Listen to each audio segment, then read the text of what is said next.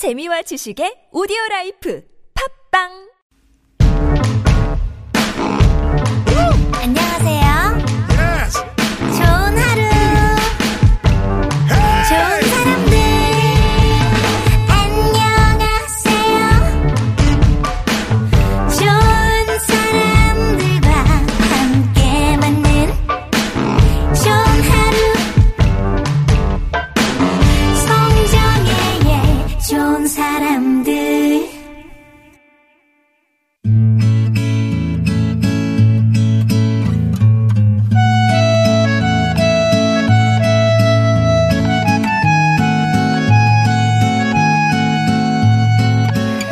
일상에서 건져 올린 작지만 소중한 순간, 소소한 오늘.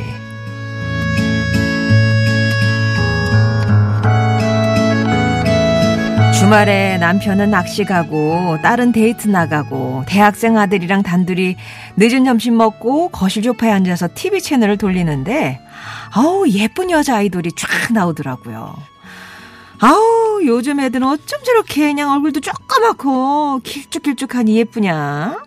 준우야, 너 요즘도 트와이스 좋아하니? 아이 그럼 근데 제일 좋아하는 멤버가 바뀌었어 원래 나연이었는데 이젠 찌위야 엄마 엄마 이것 좀 봐봐 얘가 어. 찌위거든 우와 진짜 예쁘지 않아? 야, 진짜 인형이 따로 없네. 그치? 어, 너무 이쁘다. 아우, 이런 얼굴로 살면 어떤 기분일까? 부럽다, 야. 나도 다음 생엔 이렇게 예쁘게 태어났으면 좋겠다. 엄마 정도면 예쁘지 뭘 그래 진짜? 네가 봤을 때 엄마 괜찮아? 아니 뭐 솔직히 엄마 피부 하얗지 주름도 별로 없지 그 눈도 예쁘잖아 난 뭐 엄마만큼 예쁜 아줌마 못 봤는데 저 말을 하곤 쑥스러웠는지 벌떡 일어나서 지방으로 호랑 들어가 버리더라고요. 저도 처음엔 어안이 벙벙했는데 생각하면 할수록 기분이 얼마나 좋든지. 지금까지 아들 키워봤자 소용없다고 말했던 거 다 취소할래요.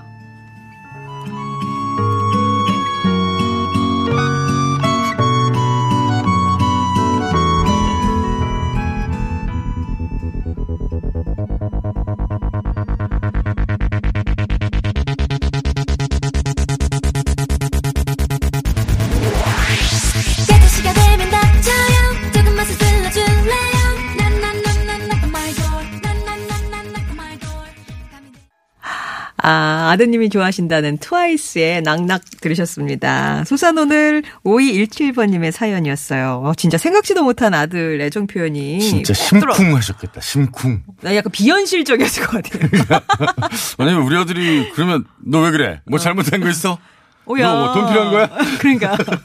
아니, 진짜 여차장님이 우리 아들 녀석은 엄마 이쁘지 않아? 하면 거울 보면 그런 얘기 나오기 힘들 텐데. 그럽니다. 어, 그리고, 아, 트와이스 하니까 7770번님은 저희 아들 희우는 어, 트와이스의 다현이 엄마보다 더 예쁘다고 늘 얘기를 해요. 근데 이 서운함은 하고. 아, 그 딸 같은 저 친구들을 보고도 서운함을 느껴지시는군요. 네, 그렇죠. 아니 뭐 예, 그렇죠. 아닌가 뭐 그래도 이 아들은 나를 좀 특별하게 생각해 줄 줄 알았는데 그렇죠. 바로 혼랑이제. 하긴 반에 여자친구 이- 뭐 칭찬만 해도 저희 아내도 좀 어. 샘내고 그러던데요. 아, 그래요? 예. 방송규 씨는 애정 표현 같은 거 이렇게 좀 스스럼 없이 저 하시는 좀 편이세요? 과하게 하는 편입니다. 어 정말요? 그 속된 말로 저 어른들이 있어 물고 빨고 되고 아. 아주 저희는 아들 둘이랑 저랑 셋이 아주 뒤엉켜 있습니다. 아 아들인데도 네. 딸이었으면 진짜 더 더 난리 났겠죠. 그리고 음. 저 저희 부모님도 보면 고만 좀 해라. 고만 좀. 어, 다정다감한 아빠시구나. 그럼 아이들한테 들었던 얘기 중에 가장 감동적인 말. 아, 얼마 전에 저희 네. 둘째가 진짜로 그 외에 광고에 뭐 아이가 발표하는 뭐 그런 거 있어요. 아. 갑자기 자기가 뭘 준비했다는 의미심장한 표정으로 저한테 오더니 정말 그- 그걸 흉내내는데 우리 아빠는 애니메이션 더빙을 해요. 어, 그거? 저와 친구들을 즐겁게 해줘요. 우리 아빠는 성우예요. 이러는데 어, 뭉클했어요. 완전 뭉클해갖고. 와. 그래서 혼자 뭔가 일어났다는 듯이 씩 어. 웃는데 너무 행복하더라고요. 어, 진짜 옆에서만 네. 들어도 행복하네요. 진, 살짝 코끝이 찡했어요. 네, 이것들을 당장 집에 가서 이것들을 이것들을. 예. 아, 우리 애들은 그러네요. 음. 저는 제가 좀 그런 건 있어요. 뭐요? 좀 약간 저는 이렇게 막 객관적인 엄마거든요. 아. 어, 우리 애들 최고 이런 게 없어가지고. 아, 그리고 애들은 좀 서운하지 않을까요? 그런 것 같아요. 그러니까 제가 그거를 이렇게 개- 이제 조금 삼자 입장에서 들은 적이 있었는데 네. 이제 이제 오빠가 여동생을 막 놀리니까 네. 못생겼다고 뭐 이렇게 놀리니까 우리 애가 막 절규하면서 아니야 엄마가 이만하면 괜찮다 그랬어 그러는데 되게 미안하더라고. 이만하면 괜찮다. 어, 이만하면 넌 정말 괜찮다. 예쁘다. 가지고. 너무 미안하더라고요. 예. 뭐 하여튼 제가 이제 준 게 없으니까 저도 받을 게 없었나 봐요. 예. 아무튼 서운했겠다, 음. 얘들아. 미안해. 자, 작지만 소중한 순간들 웃음이 있고 감동이 있는 여러분의 이야기 받고 있습니다. 네, 좋은 사람들 홈페이지 게시판이나 50원의 유료 문자 샵 0951 무료인 카카오톡으로 보내주시면 재미있게 꾸며서 들려드리고요. 사연이 소개된 분께는 소정의 선물을 보내드립니다. 네, 말씀드렸던 거 외에도 선물이 또 하나 있어요. 네, 4월 26일부터 5월 12일까지 일산 호수공원에서 열리는 2019 고양 국제 꽃 박람회 입장권을 드립니다. 말머리에 꽃 박람회라고 써서 50원 유료 문자 샵 051이나 카카오톡으로 보내주세요. 네. 네. 자, 오늘 감사드리고 다음 주 화요일에 다시 뵙겠습니다. 네, 여러분 다음 주에 뵙겠습니다. 고맙습니다.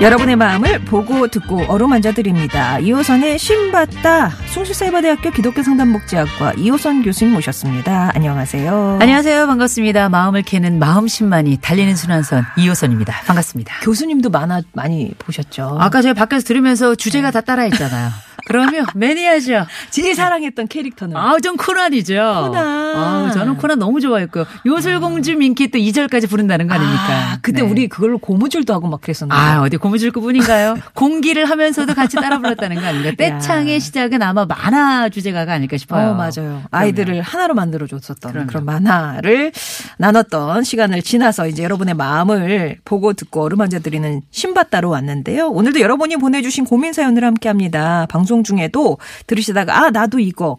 여러분의 사연 받고 있습니다. 궁금한 점, 고민 사연 보내주시면 즉석에서 해결해 드릴 수 있는 건 바로 또 해결해 드리도록 할게요. 자, 첫 번째 고민 사연 4932번님이 보내주셨어요.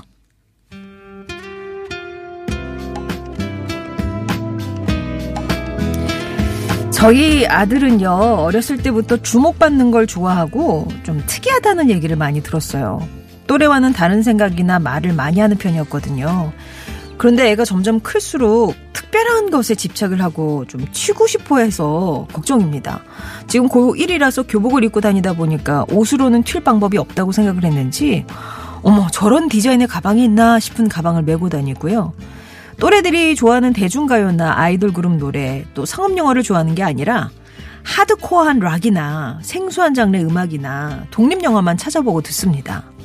물론 이게 온전히 아이의 취향이라면 이해할 수도 있어요. 근데 저는 이게 마치 관심을 받기 위해서 또 튀기 위해서 의도되고 만들어진 취향 같아서 걱정이 됩니다. 인위적으로 어떤 틀을 설정해서 그 안에 들어가 사는 게 좋은 건 아니잖아요. 근데 이게 잘못 지적했다간 아이한테 상처를 줄까봐 아직까지는 지켜보고만 있는 상태인데 어떤 식으로 말을 꺼내면 좋을까요? 라고. 아, 이 좀 특별한 것을 집착하고 튀고 싶어 하는 아들이. 이게 근데 좀 자연스럽지가 않아 보인다. 이게 고민이라는 어머님의, 어머님인가요? 아버님의 사연이었습니다. 예. 이제 부모님들은 별게 다 걱정이죠. 그냥 애가 아침에 눈 떠서 일어나서 학교 가서 돌아올 때까지 사실 걱정되는 부분들이 많이 있는데 보니까 우리 애가 남달라.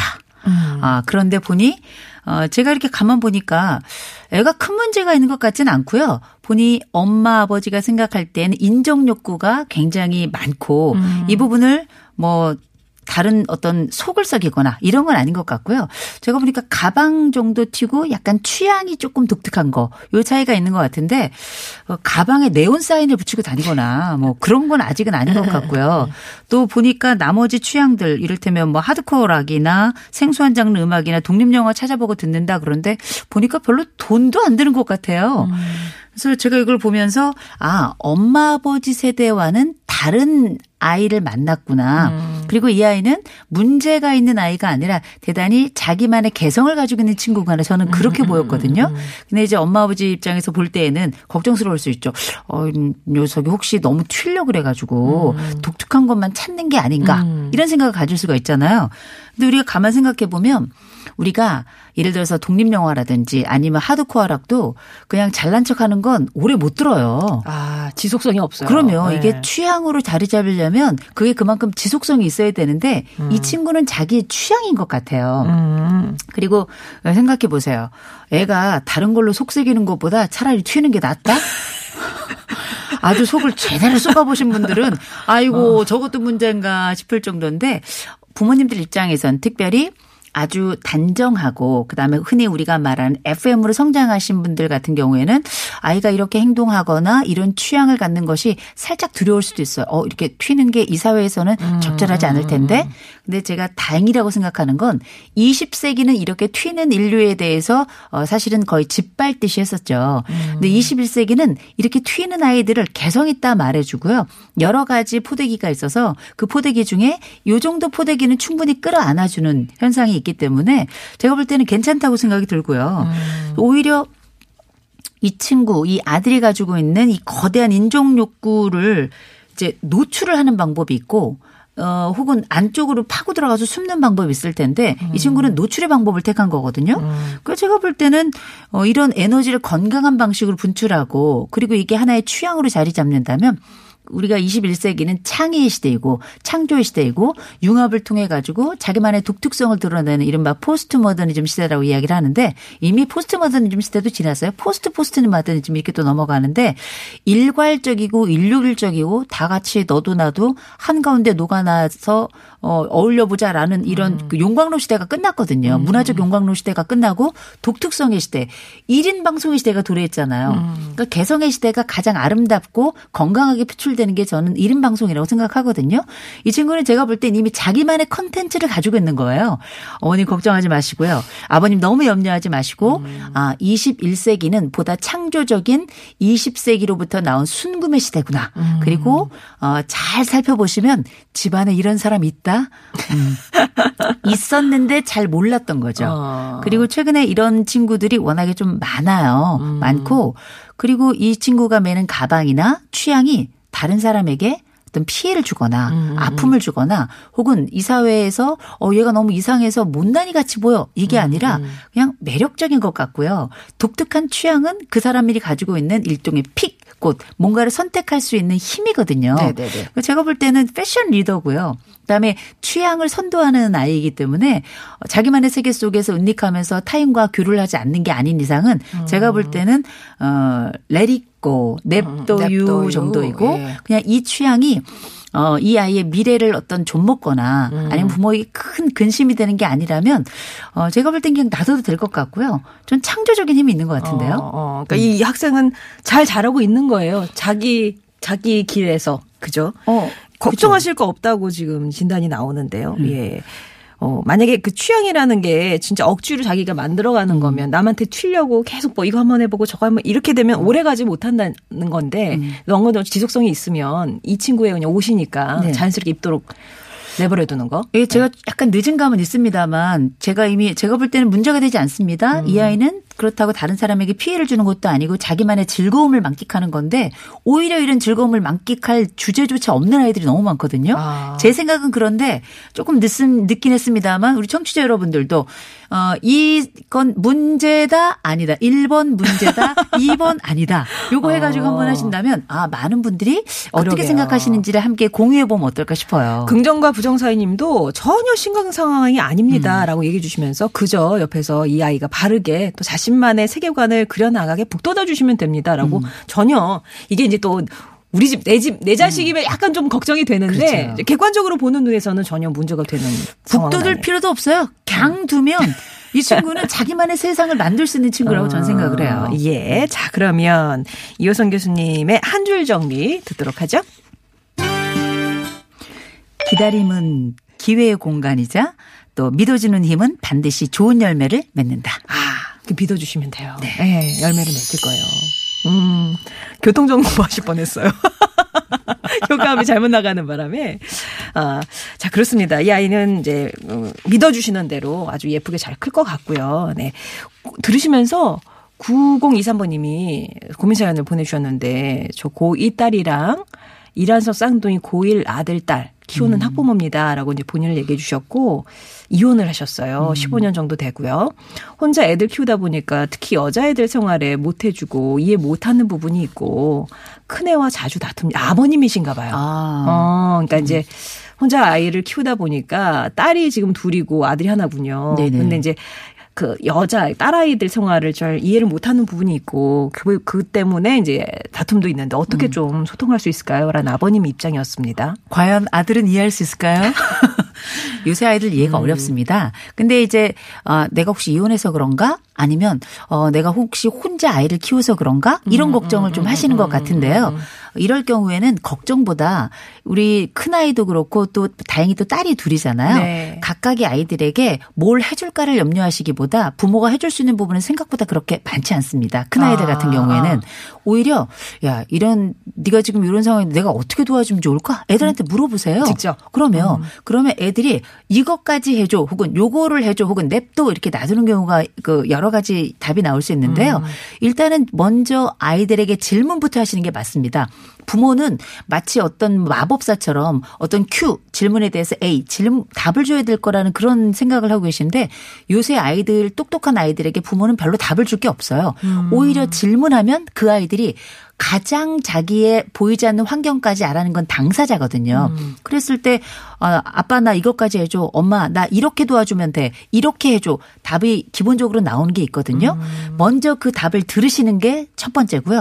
그 다음 번에 조언을 얻는다면 그 또래의 다른 형제들이 있잖아요. 야, 지금 니네 누나가 혹은 언니가 이런 상황인데 너희 같으면 어떻게 하면 좋겠니? 하면 아이들 또래 차이가 크게 나지 않는 경우에는 오히려 그 아이들에게 제 2의 답, 제 3의 답이 훨씬 더 현명 하게 나오는 경우가 많죠. 어, 지금 이제 나이 차이가 한 살밖에 안 되니까 그렇죠. 진짜 서로에게 답을 줄 수 있는 그런 상황이 될 수 있겠네요. 그러니까 일단- 소통하려고 하지 마시고요. 음. 질문하려고 하셔야 돼요. 음, 뭐 지금 뭐가 필요하니? 음, 네, 조금 그렇죠. 더 구체적으로 질문하시는 게 좋겠죠. 어 떻게 도와주면 되겠니? 이게 아, 가장 좋죠. 아, 어떻게 도와주면 되겠니? 보통 애들이 그러죠. 냅둬, 됐어. 그럼 지금 내버려 두면 돼요, 그러면? 아니요, 그런 건 아니고요.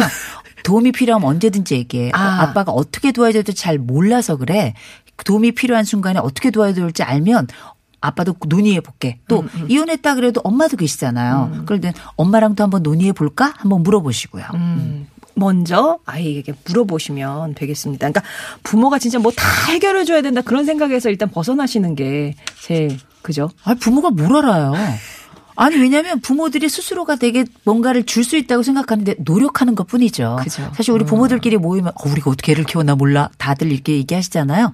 부모의 노력도 보여줄 필요가 있다. 내가 어떻게 도와줄까라고 먼저 질문을 하시면 되겠습니다.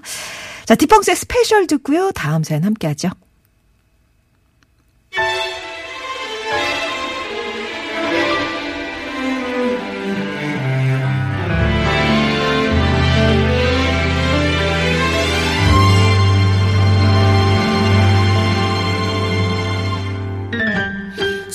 소리치며 당당하게 말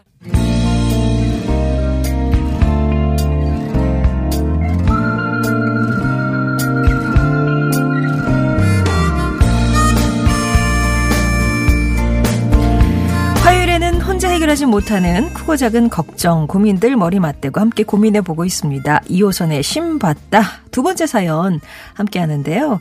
9257번님이 보내주신 사연입니다.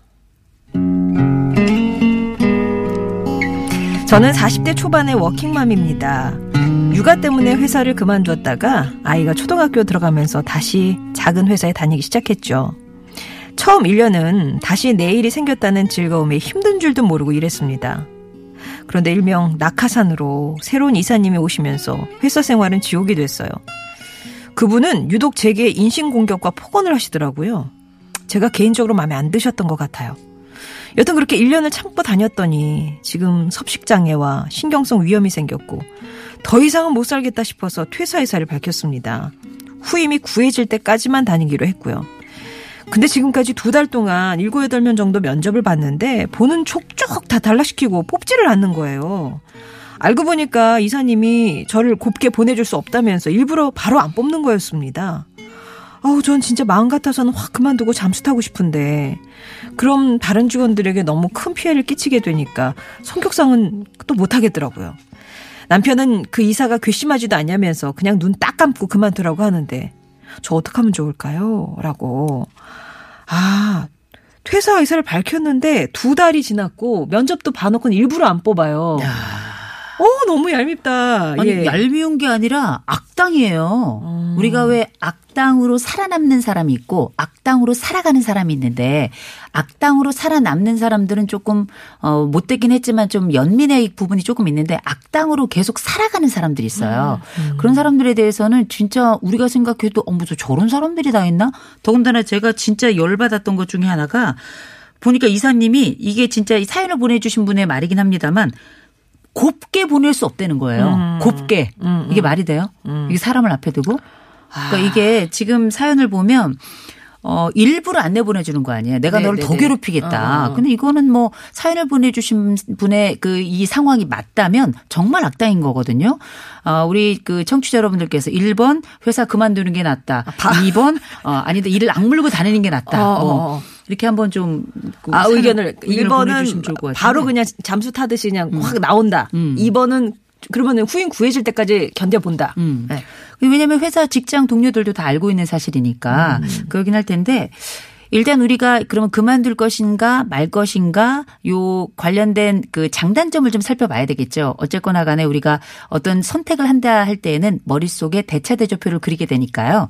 그럼 이제 만약에 직장을 그만둔다. 그럼 이제 장단점이 있겠죠. 장점이라면 일단 시원해. 속이 시원하죠. 아, 시원하고 괴롭힘이라는 게 직장 내 괴롭힘이라는 게 당해보지 않은 분들은 알 수 없는 거거든요. 저도 그 전에 제가 회사를 다닐 때 제 상사가 제 얼굴 생김새가 싫다고 그러더라고요. 너 생긴 게 싫어 이렇게요? 아니 제가 이 얼굴이 이렇게 내놓을 만한 얼굴은 아니지만 그렇다고 제 얼굴이 싫다 그래서 저를 그렇게 힘들게 하는 건 좀 곤란하잖아요. 예. 어, 근데 어쨌든지 간에 딱 그만두게 되면 시원하고 그렇긴 한데 나중에 회사를 나오고 나서도 열이 받아요. 이런 상황은. 어, 어, 어. 근데 또 이제 단점도 있어요.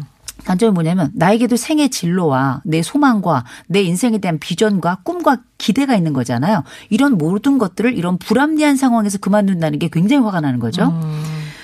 그러면 이제 그만두는 게 아니라 계속 다닌다. 음, 그러면 이게 또 장점과 단점이 있죠. 일단은 어 내가 버티고 내 스스로 그래 끝까지 한번 해내자 이런 뭐 그 어, 전투력이 또 생겨날 수도 있는 건데 또 단점이 되게 커요. 이 불가피하고 또 불필요한 이런 심리적 소모가 너무 많고요.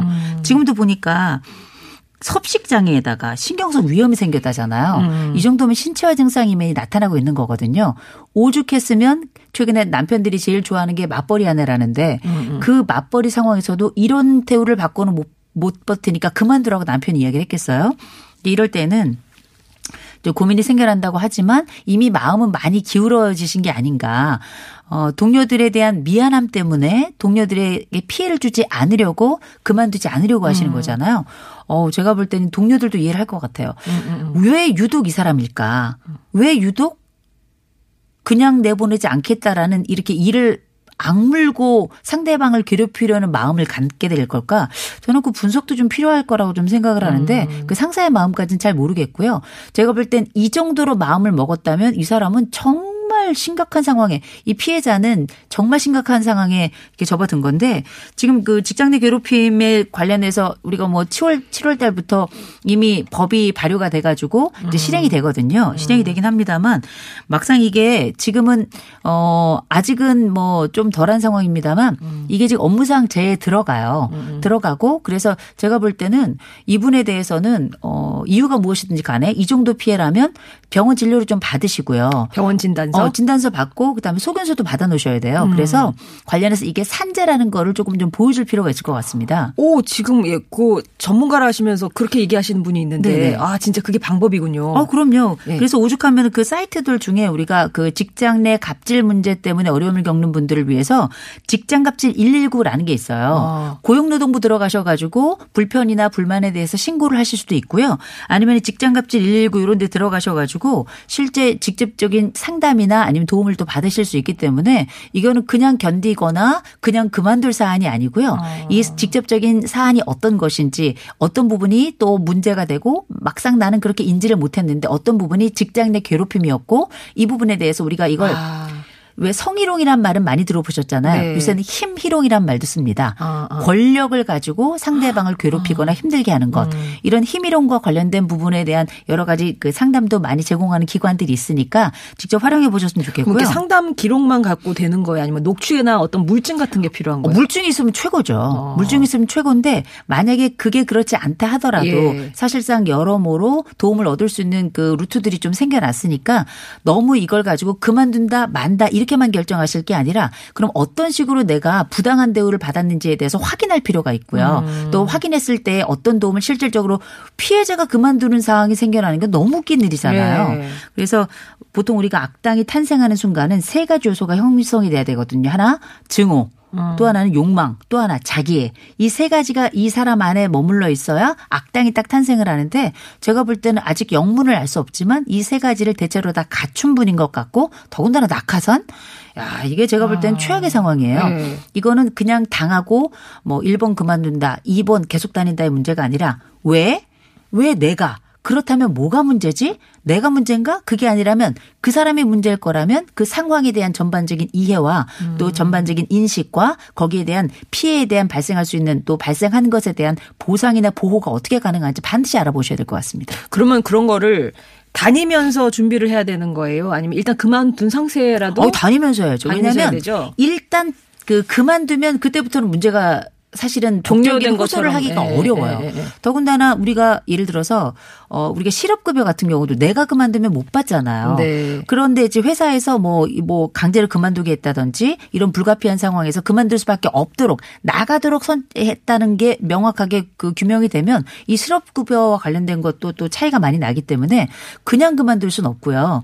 어이 이 제가 볼- 우리가 이 상황에서 볼 때는 이 상사로 내려온 이분이 어 본인이 이 피해자 사연을 주신 이 피해를 받은 분 말고도 다음번에 피해자가 또 생길 가능성이 또 생겨나요. 내가 가지고 있는 증오감이나 그쵸. 내 욕망이나 내 자기애를 어딘가에다 쏟아 부을 그 공간과 대상과 통로를 찾거든요. 옮겨갈 테니까요. 그러면 그래서 이제 이렇게 타인에 대한 피해를 주지 않기 위해서 고민하고 있는 분이 어 만약에 딱 퇴사를 한다 다른 분이 또 다른 타겟이 될 수 있거든요. 이런 차원에서 나가더라도 그냥 나갈 수는 없죠. 여기 보면 곱게 내보내줄 수 없다라는 그 상사의 이야기를 잘 기억하시고 나도 곱게 나갈 수 없다라는 걸 한번 좀 보여주실 필요도 있지 않나 싶습니다. 예, 그러니까 이제 약간 다니시면서 준비를 하시는 거죠. 병원에도 좀 다녀서 진단서나 소견서 같은 것도 받아 놓으시고 혹시 네. 녹취 같은 물증 같은 거 있으면은 좀 음, 가 저기 예. 구해 보시고 계셨다가 네. 하셨다가 하시고 이제 그 좀 바깥에 도움을 받는 그런 방법이 있지 않을까 생각이 듭니다. 지금 어, 교수님이 시작하시면서 그만둔다 1번, 예. 계속 다닌다 2번 이렇게 의견을 달라고 하시는데 좀 막 오고 있네요. 저희가 네. 이 중에서 좀 사연을 조금 이따가 좀 살펴보도록 하고요. 저는 그냥 단, 단순하게 그렇게 생각했거든요. 이렇게 청개구리 같이 괴롭히는 분이면 저 그러면 개- 그냥 어, 사퇴, 에, 퇴사 의사를 접고 그냥 다닐게요 하면 바로 뽑아주지 않을까. 그런 생각도 했었거든요. 그럴 가능성도 있죠. 어. 근데 지금 뭐 일곱 번, 여덟 번에 걸쳐 가지고 이렇게 그 면접을 보러 오는데도 이렇게 밀어내고 아, 작정을 했다면 정말 마음 먹고 음. 그 양쪽에 경주마가 야- 눈 양쪽에 딱 눈을 가리고 앞을 보고 그 목표를 선명하게 하는 것처럼 이미 타겟으로 정해놨을 가능성이 굉장히 높은데 이 고통을 음. 견뎌낸다는 것 자체가 어마어마한 에너지예요. 음. 오죽했으면 지금 이렇게 그 뭐 뭐야 섭식 장애가 생겼다, 신경성 위험이 생겼다. 어 이게 엄청난 겁니다. 이게 당해보지 않은 분들은 상상할 수 없는 고통이거든요. 예. 이건 산재니까 이런. 거에 대한 증거들을 좀 확보해 놓으시는 게 좋겠네요. 자, 그럼 마음심만이 이호선 교수님의 한 줄 정리 듣겠습니다. 악당을 다루려고 하는 순간 더 큰 늪에 빠지니 악당을 멀리하고 더군다나 악당은 더 큰 구조에서 가둘 수 있다는 걸 기억하라. 내가 상대하지 말고 더 큰 데로 데리고 가서 거기서 그럼요. 다룰 수 있도록 하여라. 혼자 견디지 마시고 반드시 주변의 도움을 받을 수 있는 또 구조적인 도움을 받을 수 있는 창구를 확인하시고 도움을 요청하셔야 됩니다. 예. 오다리법님 들으시면서 그만두시라고 하고 싶어요. 그런 상황에서 생긴 자존심의 상처가 너무 오래 가더라고요. 라면서. 아, 그리고 또 이제 산재 얘기 계속 주신 분도 계시고요. 귀신이 고칼로리님 직장 그만두시기 전에 직접 그 상사 폭언 녹음해 놔서 퇴사 후 고소하세요. 예. 그리고 막 남들에 대한 동료에 대한 배려도 본인이 기본적으로 정상적인 활동이 가능할 때 하는 거거든요. 음. 그러니까 지금 동료들 생각해서 못 그만두는데 그러기 전에 자신을 먼저 아끼시라는 그런 마음의 그 소리들을 이건영 님이 전달을 해 주셨네요. 하지만 우리가 현실적으로 생각했을 때는 산재해서 소송 거는 걸 대비를 하셔야 되니까 조금 더 참으시면서 다니시면서 증거들 확보하시고 진단서 끊으시는 거. 음. 그죠. 희망과 소망님이 보내 그 글을 보내주시면서 끝에 뭐라고 했냐면 어 혼내주고 싶은데 상식선에서 해야 된다. 이거 굉장히 그쵸. 중요한 겁니다. 어. 그렇죠. 건강한 범위 내에서 하시는 게 감정적 대응이 아니라 상식선에서 그다음 법적 테두리 안에서 하시는 게 굉장히 중요하죠. 예, 감사합니다. 아, 요거 잠깐 되게 간, 간단하다고 하나요? 이렇게 많은 분들이 질문 주시는 것 중에 하나가 아, 어, 그 아까 어린이집 얘기가 있었어요. 지금 생후 72일 정도 됐는데 네.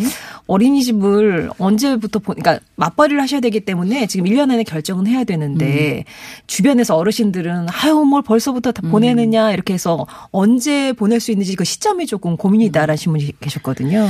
보통 우리가 이제 그 대상 항상성이라 그래가지고 이런 그 분리에 대한 안정감을 느끼는 거는 24개 월 정도를 그 심리학에서는 이야기를 합니다. 근데 발달 심리 쪽에서 이렇게 이야기하더라도 경우에 따라서 아이를 안정적으로 보낼 수 있는 것, 곧 시기가 중요한 것도 있지만 신뢰의 문제가 훨씬 더 중요해요. 네네. 그래서 어 예를 들어 1년 안에 가야 된다 한다면 상황상 아이를 1년 정도 함께 하다가 어린이집에 맡길 수는 있을 거예요. 다만 1년이 되기 전에 부지런히 발품을 파셔야 돼요. 그리고 아이와도 그 어린이집에 자주 들락날락 좀 하시면서 아이도 그 공간을 익히고 선생님 들하고도 미리 얼굴 좀 익혀놓고 어느 순간에 갑자기 뚝 떼어놓는 것이 아니라 주변 엄마들 통해서 어느 어린이집이 괜찮다더라, 어디가 음식이 좋다더라, 어느 선생님이 믿다더라, 나도 우리 애를 보냈는데 괜찮더라 이런 여러 고백들과 증언들과 그 자료들을 확보하시고요. 이렇게 발품을 파른 다음에 아이와도 자주 그, 강- 그 장소에 가고 그 가까운 분들을 만나게 되면 실제 아이도 떨어지기도 훨씬 더 수월하고요. 또 믿을 수 있으니까 그 아이를 맡길 때 언제 맡기더라도 크게 어려움이 없을 겁니다. 그 말씀- 다시 한번 말씀드리지만 시기의 문제도 굉장히 중요하지만 신뢰의 문제를 먼저 확인하시는 것 대단히 중요할 거예요. 믿을 만한 곳에 맡기셔야 되기 때문에 그 믿을 만한 곳을 좀 발품을 팔아서 먼저 찾아보시라는 그런 말씀이었습니다. 예. 오늘도 고민 상담 감사합니다. 다음 주 화요일에 다시 뵐게요. 좋은 하루 되세요. 이호선 교수님이었습니다. A Great Big World 크리스티나 아길레라가 함께한 Say Something 전해드립니다.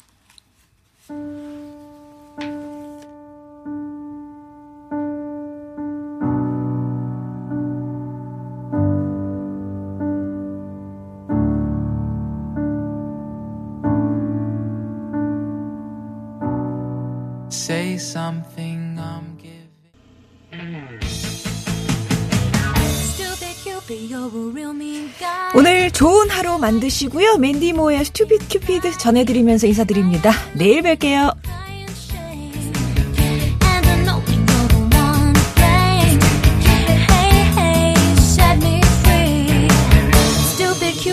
stop picking on me.